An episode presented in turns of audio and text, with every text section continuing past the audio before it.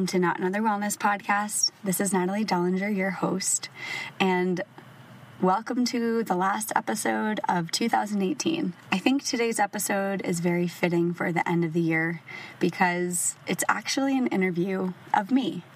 Yep, you heard it right. It's my story told for the very first time on the podcast.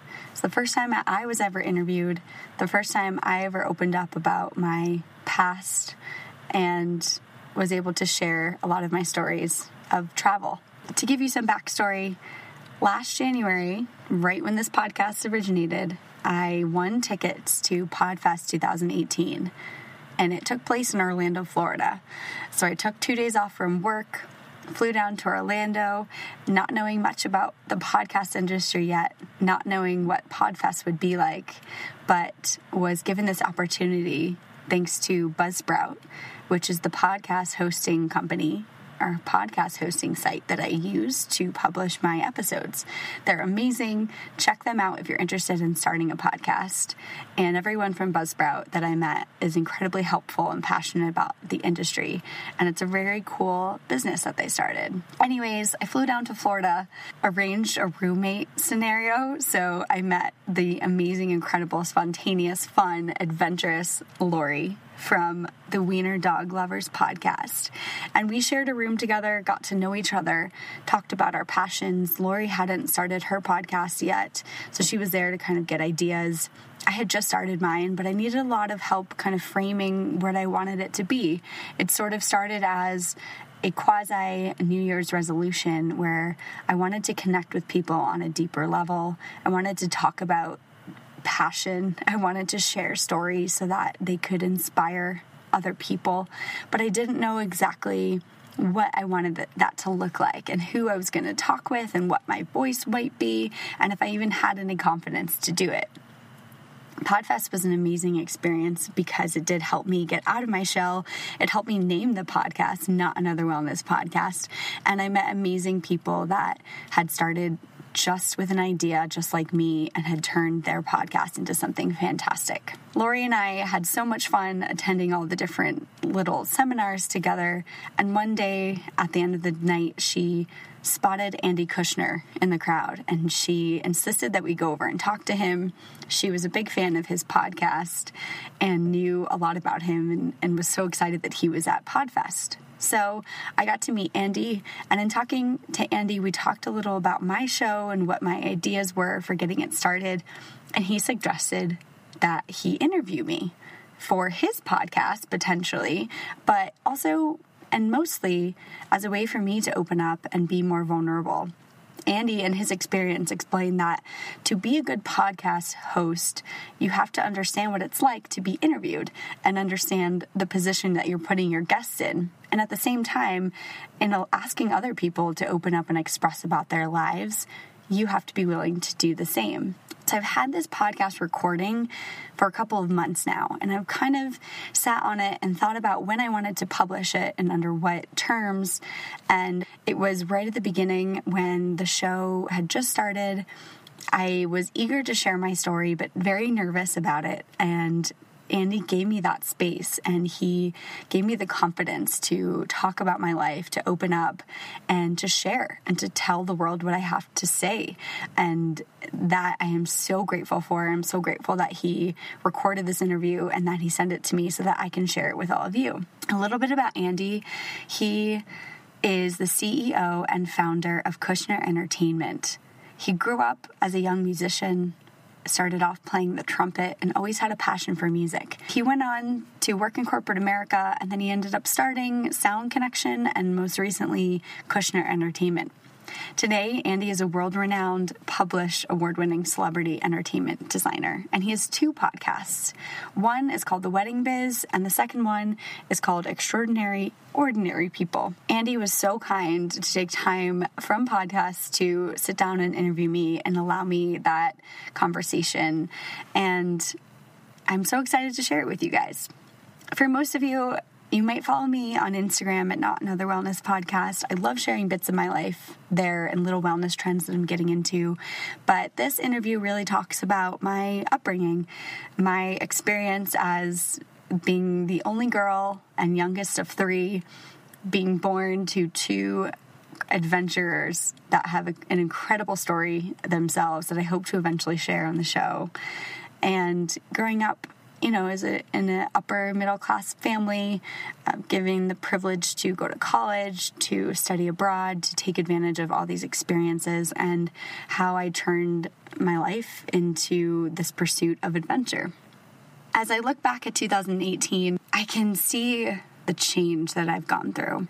When I started the podcast last year, I had no idea that in one year I would have 27 episodes.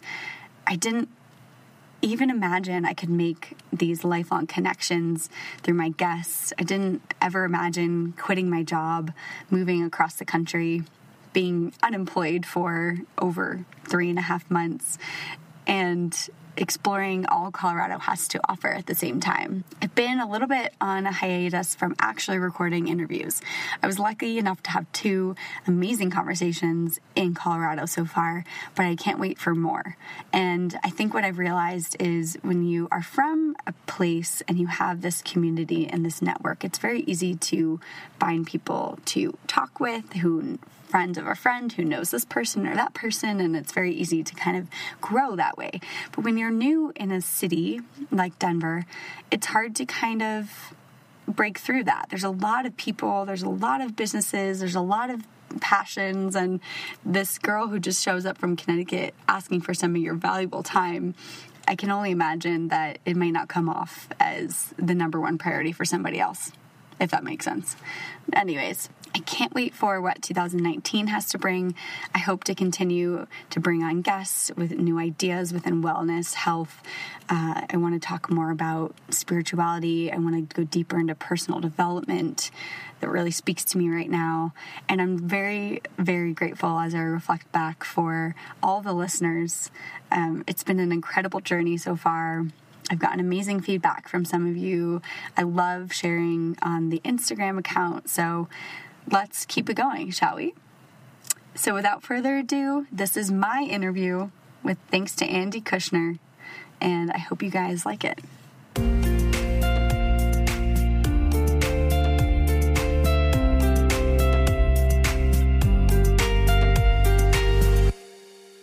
So, Natalie, we have met at PodFest, a great podcast conference, which happens to be in Orlando, Florida. And you were saying something about how much you have traveled. Just it seems a lot for your age, and also this trip to New Zealand for a year right after mm-hmm. college. I mean, all of this really. Plus, you're a woman. You traveled alone. First of all, where are you from? I'm from Norwalk, Connecticut. Was this something that was typical with your family? Did you travel a lot, vacations? We did. So my parents actually met traveling. So it's kind of been in my blood. No kidding. What? Oh, tell me the story of that. They. It's actually a really good story. they were in their early 20s, and they both individually from the US moved down to Venezuela. Um, my mom was a musician, so she's a bassoonist. Of, you know, she plays in orchestras, yeah. used to, but she played in orchestras in South America. And my dad is a school administrator. He was teaching at an American school. Okay. They met at an election party for one of the presidents. I don't remember which one. Um, and they both were there as uh, you know, just had left separately. One, my dad's from Pennsylvania, and my mom's from New York. They both left on their own to go down to Venezuela. Just to, to have like some grand adventure? Basically, yeah. At a time when that wasn't really common at all, and they both decided to leave home. Both are from big families, um, and they took this, I guess, leap of faith to practice Spanish. I think that was a huge one. But they met um, both at this presidential election party and ended up living and traveling together for four years around Whoa. Central and South America. That's really wild. So, growing up, I saw the photos, I heard the stories. Uh, a lot of our family vacations were influenced by that. So, we went to Spanish speaking countries. We, we did go to Venezuela as a family, which I don't think you could do now as easily as you could then. And um, I, so, I always had an interest in doing something similar. Mm-hmm. Do you have siblings? I have two brothers, yes. Younger, older? They're older.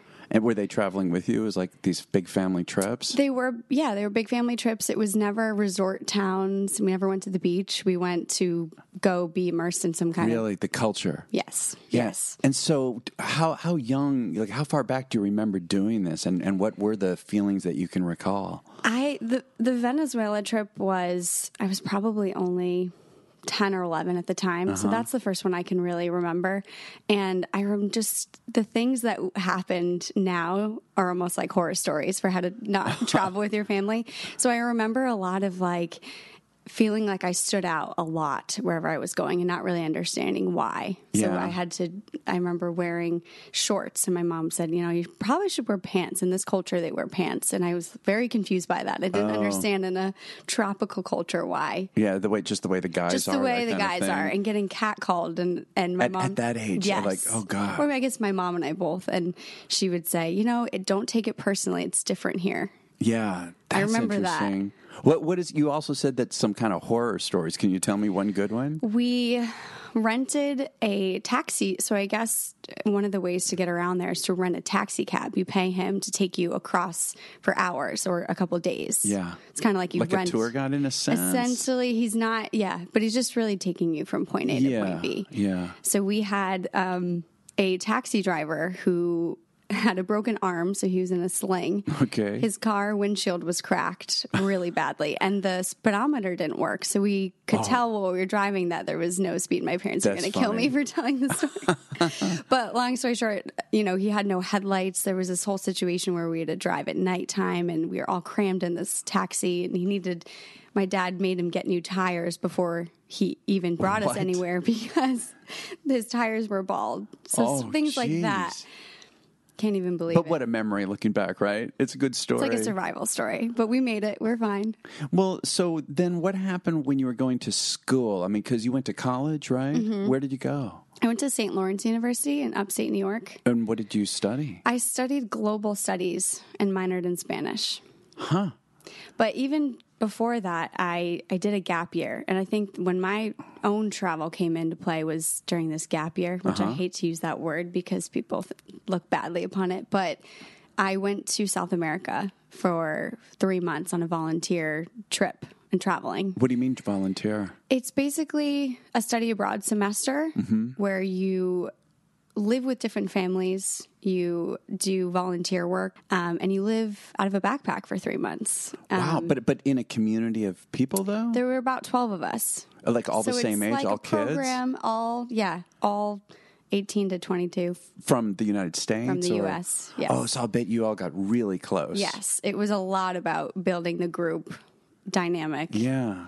Um, a big cultural exchange experience. And most of us, it was our first time really doing anything like that outside of the family. So, what are some of the highlights that you remember from that trip? We, I'd never slept in a tent before, so camping was was really interesting. Yeah.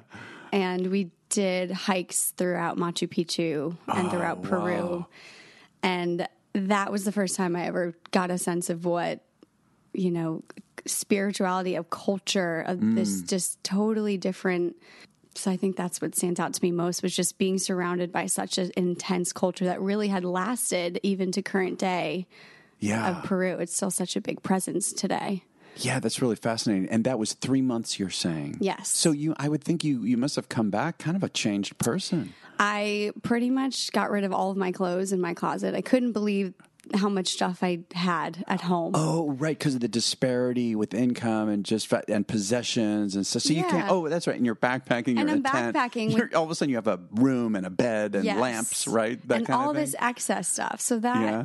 that was a big kind of turning point for me. It was realizing that I don't need to or I didn't need to be have all these things to be happy. It wasn't about the stuff. It was about the experience. Yeah. Wow. That is it. Well, so what were you thinking when you came back? I mean, in terms of college, were you happy to go to school? Well, I guess you said you, you were majoring in global studies. So Mm-hmm. that's the connection then there? I met people on that trip that inspired me to go that route. I didn't know I had parents who were teachers. I thought maybe teaching, maybe um, physical therapy, something like that. And then I met people on that trip who were international studies, international relations majors.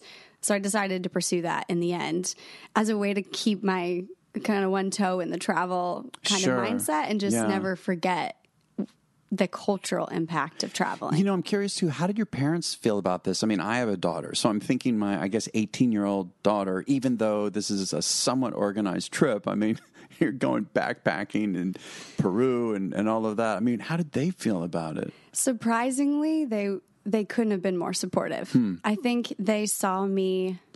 So the gap year was actually after my freshman year. So I went Oh. to college, and I felt like, like a lot of people do at that age, I had no idea what I even wanted to study, mm-hmm. and felt like I was spending a lot of time just taking courses that weren't necessarily what I wanted, trying to find. Yeah. Um, and I think my parents saw that in me, like the inner struggle of trying to grow up a little bit. And I think they saw the trip as a way for me to kind of branch out from the norm and that they could tell that that was something I really wanted. God, so, that's great that there was, a, but but also I'm thinking, college. You're you're you're a freshman, even though you're not sure what's going on. It takes a lot of courage to then just stop and take that break, doesn't it? I mean, what was that like for you? It was scary. I don't think it, anyone ever advised me to do it. I kind of pushed for it. To, to um, walking into the university and deferring my enrollment for a year was a big, big step, and I didn't really know. It just felt like the only thing I wanted to do was was do something different. That was the biggest motivator, Yeah. I think, instead of just continuing to to go to college without really Well, being what on a path. what was the reaction of your friends at the time? My friends had no idea, thought I was crazy. A hundred percent. Okay. I think my parents were like, okay, you know, you want to go to Latin America. We love Latin America. We met Right. there. Well, yeah, Go they had for the it. travel bug and all of that. But most people thought, oh, you're just delaying adulthood or you're Mm. delaying making decisions Hmm. and that's an escape for you.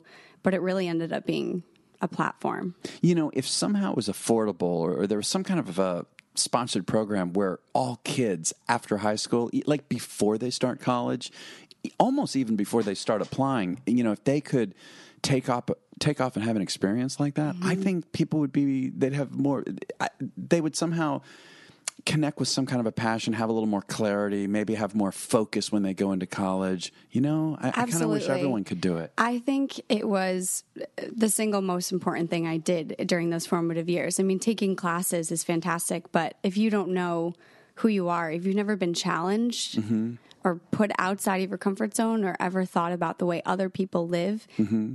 I mean, your life could, that's fine. A lot of people never change, make a change, or go outside of their little bubble. But Yeah. I think I wish it was, you know, obviously the privilege I did have the ability to go on this trip, and it did cost, you know, what a college tuition would Yeah. be more or less. It's not something that everybody might have access to, but if you do, I think it should be culturally more accepted. I don't think it's, it's as accepted to take a break like that. yeah, and and especially today's society. I mean, even when I went to college decades ago, I mean, just the pressure. I, I remember feeling like you. I was in my freshman year, and it was just like I was taking all the requirements. I mean, you know, there was a professor that I ran into who became like a mentor, and and that made it a better experience for me. But I remember thinking to myself, just like, ah, this is not.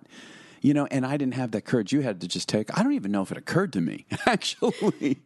you know? So, Yeah. and what about people that you met on the trip, not from the United States, but there, who, who lived there? Did you meet, make relationships with people who lived in South America? I did. I mean, I'll never forget my fr- the host families I live with. I, Yeah. I actually think back to what their their lives and what they would be doing now Hmm. very often.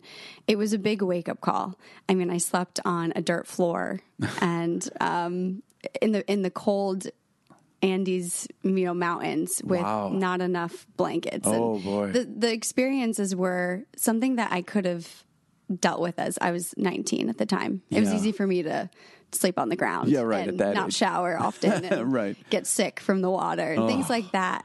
But that it was through those really hard experiences that you create these bonds with people because you're Mm. you're going through it together. So not Mm-hmm. only obviously the group I was with, um, we all motivated. We were all motivated similarly, but Uh-huh. we really did have incredible conversations and we opened up in a way I don't think any of us had ever Mm. done, which is is important for human connection. And then there's the the people we were meeting, um, not even just the families. We did get to volunteer with these nonprofit organizations. One of them, uh, a reforestation project. We were Uh-huh. planting trees for just a couple of days. So it was more like exposure. Yeah. We did an after school program for for kids with their parents who work late. So basically after school hours homework help Hmm. and just kind of like daycare, trying to like childcare. Mm-hmm. Um, meeting the people that started those where they know the need is so great and they a lot of them most of them were from Peru already in Ecuador. So it was just those inspiring people. I mean, they made the trip just just Yeah. feeling their passion, feeling the passion behind you know what they were their purpose. Well, I'm also thinking about the difference in priorities. Like you said, you came home and you have all this stuff and possessions, and you know that must have been so interesting experiencing that too. Right. And the know? contrast between how much money, how much things cost here, Mm-hmm. and to go there and realize how far it could get you. Yeah. Um, and just just the difference between how far your dollar is valued in a different culture. It was just eye opening. Who knew? You Yeah. know that you could eat off two dollars a day. So, so you come back, you you start going to college. You've got three years left, and and what was that? I, just overall, what was that experience like for you? Yeah, it was. So I ended up taking the whole year off, and I did some more traveling um, with a friend. Oh, really? After the three months, After the three where months, did you go? I went to India first Whoa, with, with a friend, with a friend from that trip. Actually, Uh, another woman or a man? another woman. Whoa, because I'm thinking, mm, it just sounds like there could be some safety concerns, or no? This is the one that my parents, looking back, would never have sent me on Okay, again. yeah. I think I came with such momentum from the first trip. I Uh-huh. felt like I'd learned. I did learn how to travel. On well, so you felt empowered. felt empowered. I Mm-hmm. felt like I had this momentum to, and I wanted to go everywhere. Yeah. After that. And luckily, I met a friend who did too. I don't think my parents were as supportive of this one, but they kind of gave me their support, Hmm. which I give them a lot of credit for because, like you said, as a parent, I'm the only girl, the youngest. yeah. Um, sending her on a plane across the world to a developing country where you've never been, you don't know the culture. Mm-hmm. At least with Latin America, they had some familiarity. This was a big step.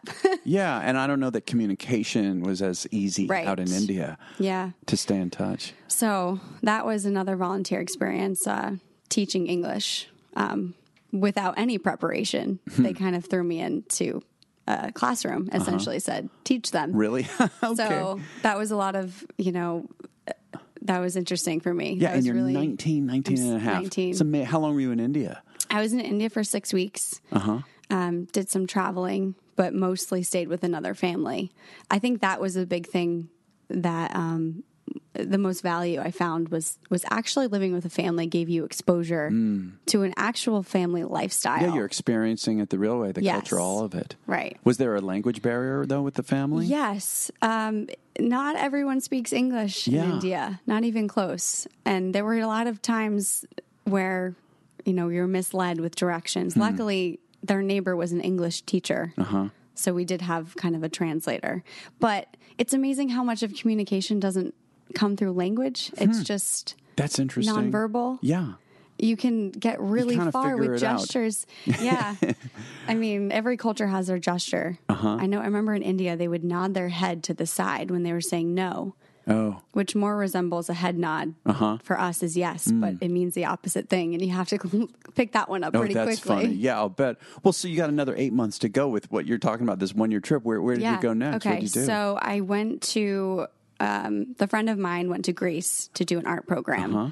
After that six weeks, I went with her, but we parted ways, and that was my first solo wow, traveling in Greece. experience. What part of Greece were you in? I was in Athens, and then she was on a Greek island, Paros. Uh-huh.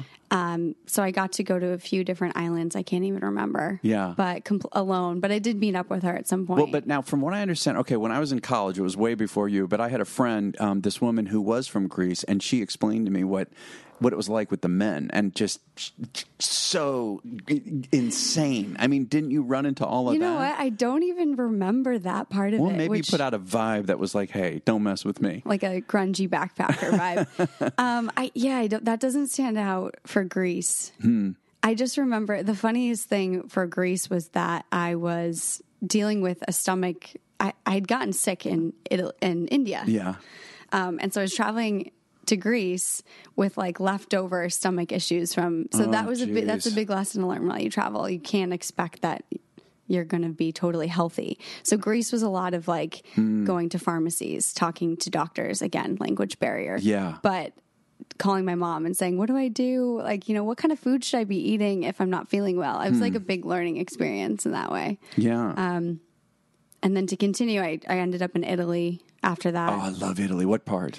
I went to Rome, Florence, and Venice. Oh. And this is by uh, still by yourself? by myself. Wow, Natalie. And again, I'm thinking, okay, so again, you're still 19 and a half or something Still like 19, that. yeah. Wow. And what what was that like for you? That was um, that was different. I had never been to Europe, so that's a totally different experience than Latin America Mm-hmm. or India. So in a way, it's safer. So I felt a little better coming from India to be in Europe, just a little more like I didn't have to worry so much about the language barrier. A lot more people speak English Uh-huh. Yeah. in Europe, and then um, it it was just fun to hop around to hostels. I ended up meeting more people in Europe than Uh, was it Other more travelers. Americans or some were American, some just other European travelers or people from Australia. So that was kind of the way that my time where I realized how many people travel. Jeez, what an experience. And a lot of kids your age too? Was A lot of kids a little older. Little- yeah. I think they were surprised that I was 19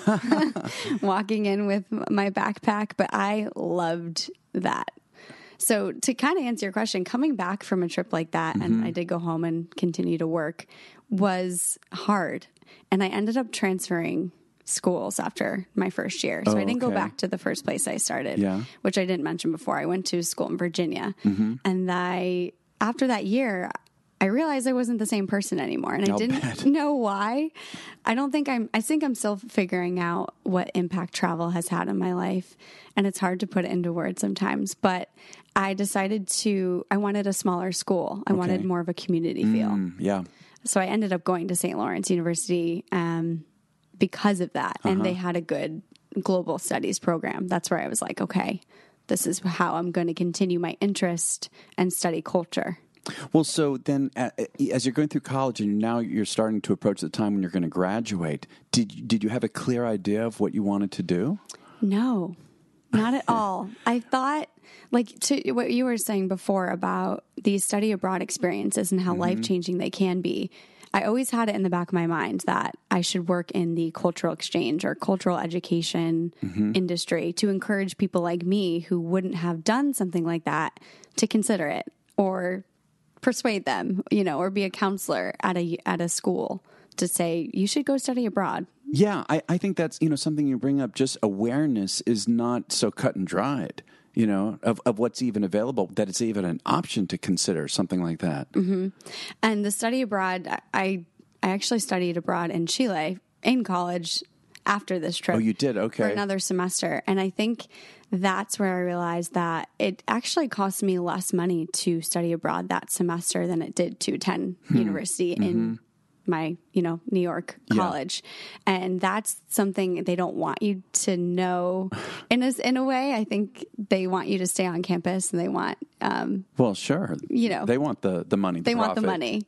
Whereas in, in my sense, I found my own program. I didn't go through the school. So my money Ah. went elsewhere for that semester. But I saved like a lot of money. So it's You know, possible. but that's another point, though, that it, it wasn't a program that existed, that you created it. And apparently you had to, I don't want to say talk them into it, you had to justify it to them. and you did. did. So you got the full semester's credit. I got more than enough credit where I could have graduated early. Really? It's Just kind of like a a loophole in Yeah. the system. So yeah, they have these programs. I mean, the university you could attend will have a lot of hopefully a lot of options for you. Hmm. But you don't have to stay on that track. Uh-huh. And I think a motivation for me was I didn't necessarily want to travel and study abroad with current classmates. I wanted to meet other people.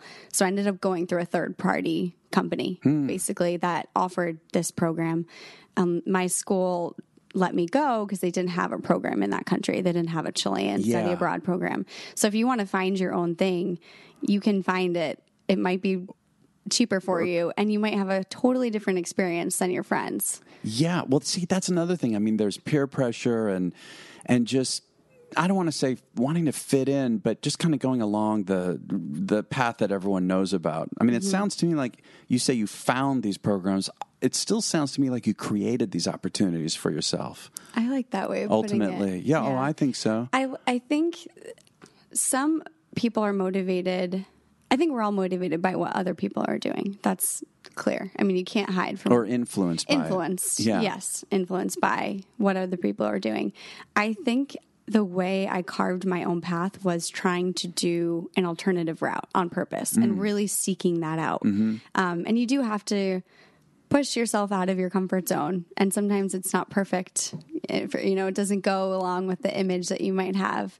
But I'm starting to realize that I to do something that's di- quote unquote different Mm-hmm.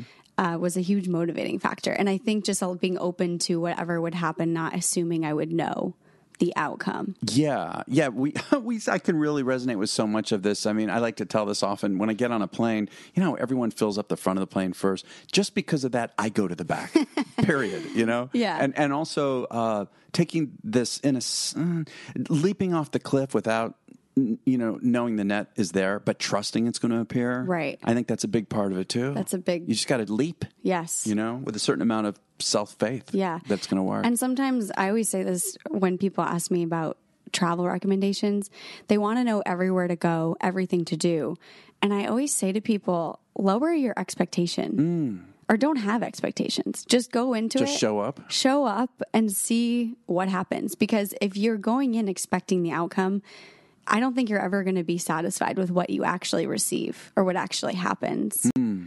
So it's almost like set yourself up for whatever, be open to whatever, and also don't expect a certain thing because you might miss out on something. You know, I'm going to add something to this too because I like I've had some experiences just the past couple years. I'm in a situation in life where I could do this. Where I, I went to Maui for five weeks at a time twice, and I'm about to do it again. And I did a few weeks in Colorado, and um, I remember the pressure at first to figure it all out. You know, start researching where am I going to go, what am I going to do, have it kind of laid out, not exactly, but you know.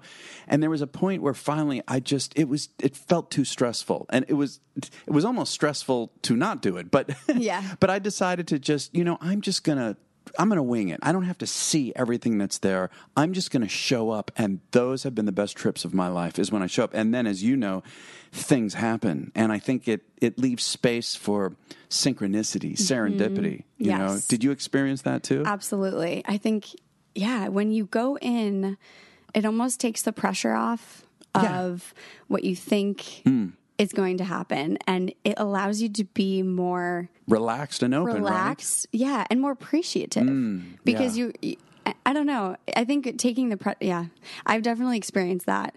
Um, the not planning thing. I think I still, if I ever do travel now, which I don't get to do as often, Mm-hmm. I don't book anything in advance, and that freaks a lot of people. What about the lodging?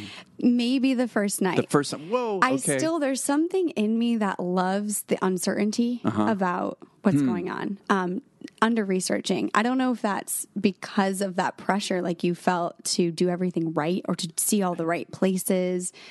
You can never check everything off your list. So I love to book the first night accommodation somewhere, but then spend the rest of the time just looking at a map or talking to somebody. Well, let's I want to get into specifics with this as Okay. as one example. Okay, so you're traveling somewhere. Maybe you can even give an example of something you did where you, you book one night.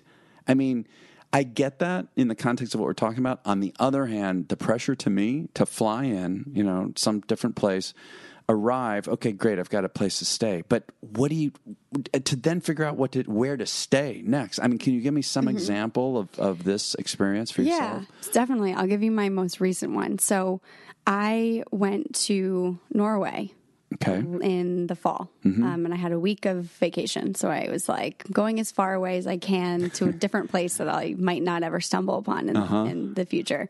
And I highly recommend Norway to everyone. I booked the first night in a hostel. So I'm 26 years old now. Okay. I was used to that Yeah. hostel life, right? The dorm room. Don't Right. recommend it at all. Unless you're 19, like I said, you can Right. you can recover quicker from that. Um, and I did that, and I had the worst night's sleep ever. Okay. the most sleepless night. just a lot of noise, people coming and going. That's typically how a hostel is. Um, and I had a moment where I was laying there and I thought, I should have done this differently, but I don't regret it still. Like I'm going to make a better decision tomorrow and a mm. little more informed. Mm-hmm. So the way I do it is I use either a Lonely Planet guide or the uh-huh. internet to find my next place. So I tend to do a little research on that. Um, and I ended up this time I used like a hotel tonight, which is an, a, I'm an familiar app with that. It's a great app. great app. Yeah. And I said, you know what? I have a job now. I don't need to stay at the $30 Okay. dorm beds. So I had this amazing room for the second and third night that opened up different Uh, opportunities. and, and again, you got it not based on a recommendation because that's another thing. If you're at a hostel, especially just talking to people, hey, what's going on? Where should I stay? Yeah. Mm-hmm. But so you did it through Hotel Tonight, that app, and and that placed you somewhere, placed me somewhere. and then you just It took actually it from there. placed me in Stockholm, Sweden, because that's where I went the next day. wow. Okay. So I spent a night in Norway. Um, a friend of mine said to me, I want to meet you in Norway, but I can't come until the middle of the week. And I didn't know where I wanted to go in Norway. And she's a similar traveler to me. So I thought, let me go to Stockholm for the weekend while I wait for her to m- meet up with me. Um, and it was a total last minute decision Okay. like last minute thing. But yeah, it was through talking to people. You kind of have to say, so where have you, where are you coming from? Hmm. That's the first question. Mm-hmm. Did you just get here? Are you on a trip from another place? And people love when they had a good experience, they love to share it. Yeah. And they'll give you honest feedback. Uh-huh. And it, it's relevant because it happened like the night or two before Yeah. or the week before. So I ended up uh, free walking tours of Stockholm saved me for those two days because I love to travel on a budget. But through that, just talking to people is Mm. how you discover everything you can, I guess, without um, following a guidebook. Yeah. Wow. So I want to step back in time for a minute. So you, you graduate college. What what's the next step? I mean, you're graduating. What do you do? Freak out for a long time. Still realize I don't have any clue what I want to do. And you can't travel forever. Mm-hmm. I realized that. So I went home and I worked. At the end of that summer, I had a lot of pressure from everyone to get a job, mm-hmm. to move to New York, to Boston, to start my career. Get serious. Get serious. And uh-huh. and people say that to me. Okay, you had your fun. right. You know, you love to do over. Uh-huh. whatever and be spontaneous, uh-huh. but that doesn't pay the bills. and they're right, it doesn't. Well, it can, Well, but that's a different okay. story.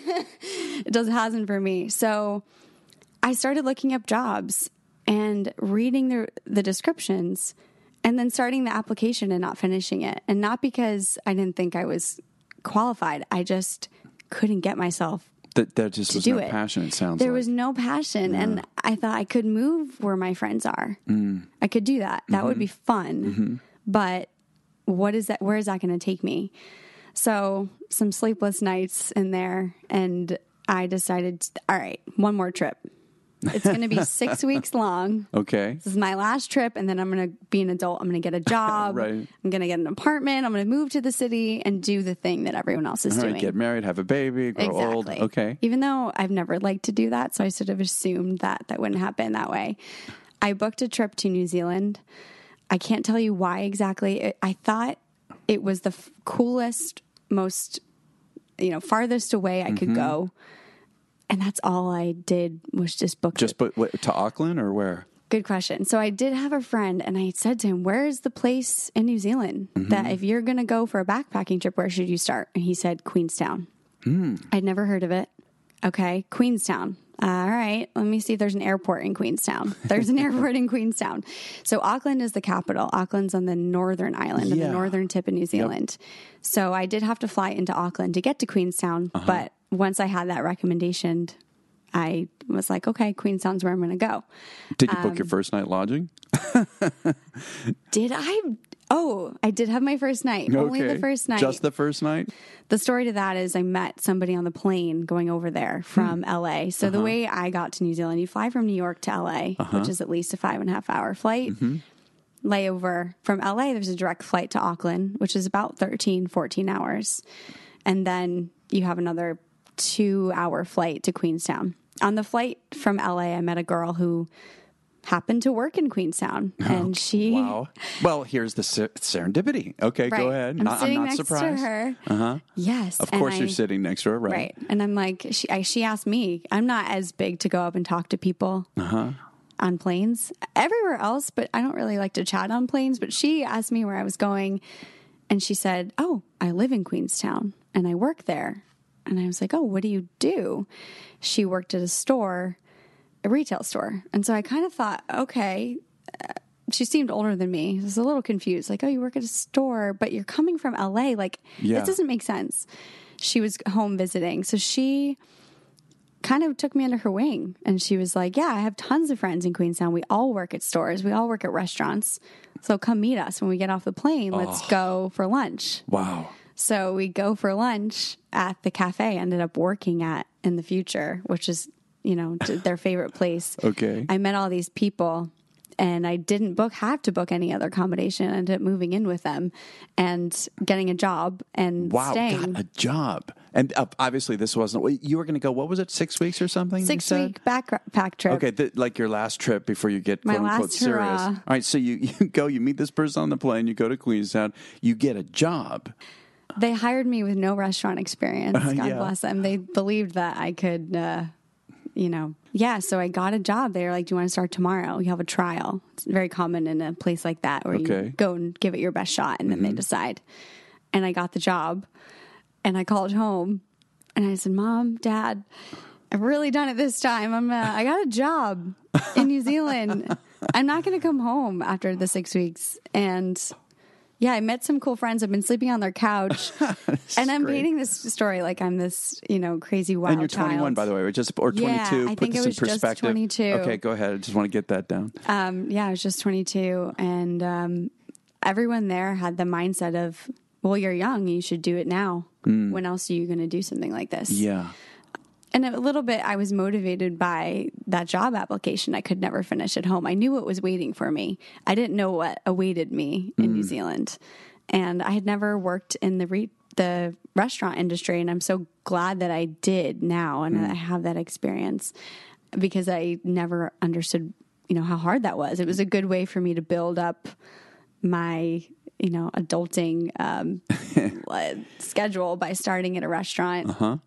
Living in New Zealand. I had an apartment with some friends, with Yeah. those friends, I was going to say, now you're making friends. You're set, you're Making kind of creating a community, right? and meeting these people that have been there for years Hmm. and do a totally alternative lifestyle from all over. So Queenstown's not New Zealanders. It's typically it's a lot of English, um, Uh-huh. a lot of people from the UK, Mm-hmm. a lot of um, Canadians.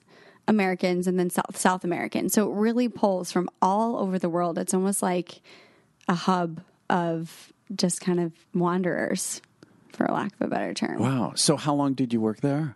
So I stayed for a year. Oh, you w- really? I stayed for a year. I had a year visa. Uh huh. They give you a working holiday visa if you're under 30, Uh-huh. and you can only use it once. And I, I ended up staying. I picked up a few other jobs. Um, stayed for the whole year. I couldn't leave. I couldn't get myself to leave. Well, but what happens now? You're approaching the end of the visa period. What are you thinking? You thinking uh, now you're going to go back to the states? I mean, I thought I would never, I thought I would continue to do something like that, like live abroad um, for a couple of years, I figured. However, as an American and your American visa, you're very limited on where you can go. And the reason is that we're not as welcoming as other countries are, meaning we have so many people wanting to come into the US and we don't Yeah. let certain countries in. So in return, they're a little more strict with American passports. okay. So you learn about that. And I went home after that year, um, again, looked at all my stuff and thought, why do I have, why have I acquired so many things? I just lived without all of it and I was so much happier than, you know, obviously living at home, I guess. So I did an, one last backpacking trip. I still am not done with this travel story. My gosh. I flew to Nicaragua by myself after this New Zealand trip. And that was my last hurrah. I mean, officially, it was a four month backpacking trip. But By yourself? Backpacking myself. Nicaragua? which again, not recommended as a woman traveler, at least at this point. I was 24. Yeah. Um, But I met people that first night again who hmm. I ended up traveling with for three months. Oh, jeez. So it's so much about being open to that. And people who travel together, that's so great. if you're able to travel alone, you will talk to people. You mm-hmm. have to. Yeah. I mean, it's such a different experience. And people love to talk when they're on their holiday or vacation. So it's a really good atmosphere for it. And being open to that made lifelong friendships for me. Yeah, I think traveling like that is a culture in of itself. Yes. You know that, and and again, my experience, of course, it, it was a lot more tame in a sense, Maui, but still, because I went alone for five weeks, knowing nobody, Right. I created this whole community there. Yes. I mean, it was Because you kind of thrive in that. You have to make up your your group, mm-hmm. your tribe, essentially. Yeah, that's that's actually where I was very inspired and began one of my two podcasts. That's where Extraordinary Ordinary People started. Was Was out of. Maui? Never would. Yeah, wouldn't have happened. I met these characters there, and I came up with this idea very spontaneously about interviewing people with unconventional lifestyles because because you meet them on trips like that. Very much so. Yeah. yeah, and and that really deeply affected me, and I feel changed ever since then. So Wow. you know, I keep seeking it. So. So, so you do that, and then, um, all right. So, what happens finally? You come back after four months in Nicaragua. Right. Yeah, I oh, I did that same summer job. I kind of fell back into the weird thing when you leave your home Mm-hmm. f- so frequently, and for me it was uh, my home. I went away for a year. I came back. I went to college. I wasn't spending a lot of time in that place. So to come back to it, it's almost like you revert back to the age you were before you yeah, left I get that. You regress. you regress a little bit Yeah. and especially living with my parents i felt like a child all of a sudden instead of this individual i had built mm-hmm. myself up to be mm-hmm. around other in a different setting so mm-hmm. it was hard i I actually, you know, the Sleep With Me podcast that Drew Yeah, Ackerman Drew is here. Uh-huh. He got me through my comeback from travel withdrawal because I couldn't sleep. Yeah, and let's explain. I mean, Oh the sleep with me is to help people with insomnia, and and Yeah. you tell stories, you listen, and people fall asleep. People who can't while they're sleep, listening. That's what it yeah. is. People who can't sleep will, will like me. Uh-huh. You look up uh, sleep, you know, methods like Hmm. things to do. Do you count sheep? Do you, you know, little things that make your brain shut off? And I stumbled upon that podcast post traveling, um, and he told these stories that just basically take your mind off whatever you're you've been worrying about, Mm-hmm. and that could be your future, it could be your nostalgia for what you've just some amazing experience you've had. People can't sleep for all different reasons, Mm-hmm. and he helped me kind of transition back. So it's coming full circle now that he happens to be at this podcast, Right, right. Because that was a big thing. I mean, you have to sleep to Mm-hmm. to live. So I listened to his podcast. I um, it took me a little while to get on my feet. I think as much of an amazing experience traveling was for me, I kind of ran away from a lot of the rigid um, things I kind of needed to build up to, to be on my own again, um, to get a job. It's hard to to do that in the mindset of a nomadic traveler Yeah, those two are very separate. I wasn't thinking about my 401k or my, you know, what my salary should be or what my work, um, what things I could sell myself for in an interview. And all that stuff was second to the nomadic lifestyle. So it was hard transition. And I think it's hard for a lot of people. I don't know. After, I mean, after five weeks in Maui, I'm sure you have a little bit of that. Like, how do I go back to my? Uh, yeah. That that was tough. I mean, in the in the long run, you know, I it resolved itself, but that transition, you know, it's almost necessary in a sense, and and then it worked out. But so, does this bring you now to now? I mean, you have a job, and and I, in a moment, I really want to learn about your podcast too. oh, but right. Yeah, we should. Yeah. yeah, but you've but uh, what did you do as far as a job? So, a few odd jobs. It was really hard for me with travel on my resume to get in the door. Oh, they're wondering if you're going to stay put too. They're wondering if I'm going to stay put. They're wondering why I didn't have all that experience with the internships mm-hmm. that everyone else had, or mm. those entry level jobs where you're getting coffee, uh-huh. you know, that get you in the door somewhere. Mm-hmm. I didn't have any of that. So I didn't get a lot of callbacks from my resume.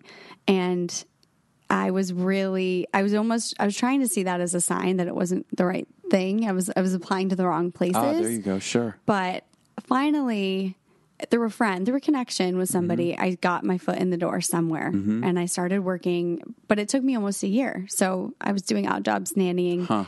Um, and then I finally got something and it was a really great foundation for me. It wasn't the industry I wanted to be in. It was in events and planning um, and running events, which I've give so much credit for people who um, do that. It takes so much energy and effort and time. But in the meantime, when I had that job, a job I really wanted first, I heard back from three months later. So I started working. I had applied to a study abroad company. And coming full circle, wanting to encourage people to study abroad is a huge uh, passion of mine yeah. or travel. Yeah, great. The company called me back and there was an opening. And so now I work for them and I've been there just under a year. Um, with you know my two weeks vacation, I'm very normal uh, 26 year old now. So that's where I am now, and it was in the middle of this past year where the idea for the podcast came, and I think I was really missing that deep connection that the the conversations you have with people you meet traveling, kind of what you, kind of the same thing that got you to start your podcast was how can I talk, op- get people to open up with me? How can I open up more? Yeah. And I felt like my daily conversations were describing what my last weekend was and what my next weekend was going to look like. And very um in the moment very you know surface level. Not that there's anything wrong with that but i was wanting more. So i love podcasts. Obviously the sleep with me podcast was my first introduction to any podcast. I didn't really know what they were. Oh, okay. and I discovered a few other ones for, you know, non sleep hours and loved the amount of information that came from a podcast and mm-hmm. how open and raw it was. So my goal was to be on a podcast. That was my first goal. To host one. Oh, right. Oh, be a guest. A guest. Okay. thought, someday in life, I want to be someone that someone wants to talk to on their podcast. I don't know what. I don't know if you realize this. Right now, you're a I guest know, on a podcast. It's happening right now. Can you tell I'm like so nervous? No. But yeah, so that was it. I thought I want to be on a podcast. And then it was on that trip to Norway, Mm-hmm. meeting more people again, realizing so many people have a story to tell and not everyone's given the chance Yep. to share. So I decided to start my own. And the first name of it, which it's not called, was Inspired by Beings. Because I was like, people are so inspiring. It could be the person, the, you know, the homestay, the person who did the nonprofit in Peru, to the person I lived with in India, or the person I work next to in my cubicle. Everybody has some kind of story to tell Yes. so so far it's in the you know the baby stages of the podcast but i've already had such deep conversations and have been able to let people open up and share how they got to where they are so it's called not another wellness podcast because i my first love is obviously travel but mm-hmm. my second love is how to be well and how to do your whatever you want whatever makes you tick uh-huh. and go in that direction mm. kind of like a nomad in a way till you find the food and you can survive. So it's like, where are you? Where is it going to take you? Where's your passion going to take you? And where has it? Mm-hmm. And let's share those stories so other people can be inspired to take that leap of faith as well. So this is how people can find you. Is not another wellness podcast. Do you have a website too? I'm working on the website. It will be called the same thing. Okay, but for now we've got that. And how about reaching you on social media? Yeah. So my Instagram handle is naturally nomadic. And Oh, I like that. Naturally nomadic. And my name's Nat Nat, so it kind of ties in with my nickname. So it's naturally underscore nomadic. That's my Instagram. It's a little bit of a passion project. I'm I'm streamlining it into be more of the podcast Yeah. as well. And the podcast is yeah, we're everywhere podcasts are. Not another wellness podcast. Well, well, Natalie, I mean, I, I think that, you know, obviously you're someone who's easy to talk to. You have a lot to say. I think you're going to do really well with this. So I urge people to uh, search in their podcast app for not another wellness podcast, right? Yes. Reach out to with social media, naturally nomadic, Nomadic. right? Yes. And I can't wait to hear what happens next with you. I'm going to follow you and see what happens. Thank you so much. yeah. So thank you for being on the show. Oh this has really been fun. It was so thank you for giving me this opportunity. Sure. Such a treat for me. Great.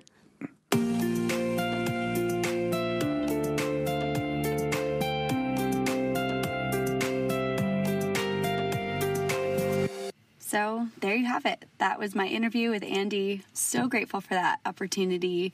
He really offered me his time in such a gracious way. And I hope you guys check out the wedding biz uh, KushnerEntertainment.com and his podcast, Extraordinary Ordinary people.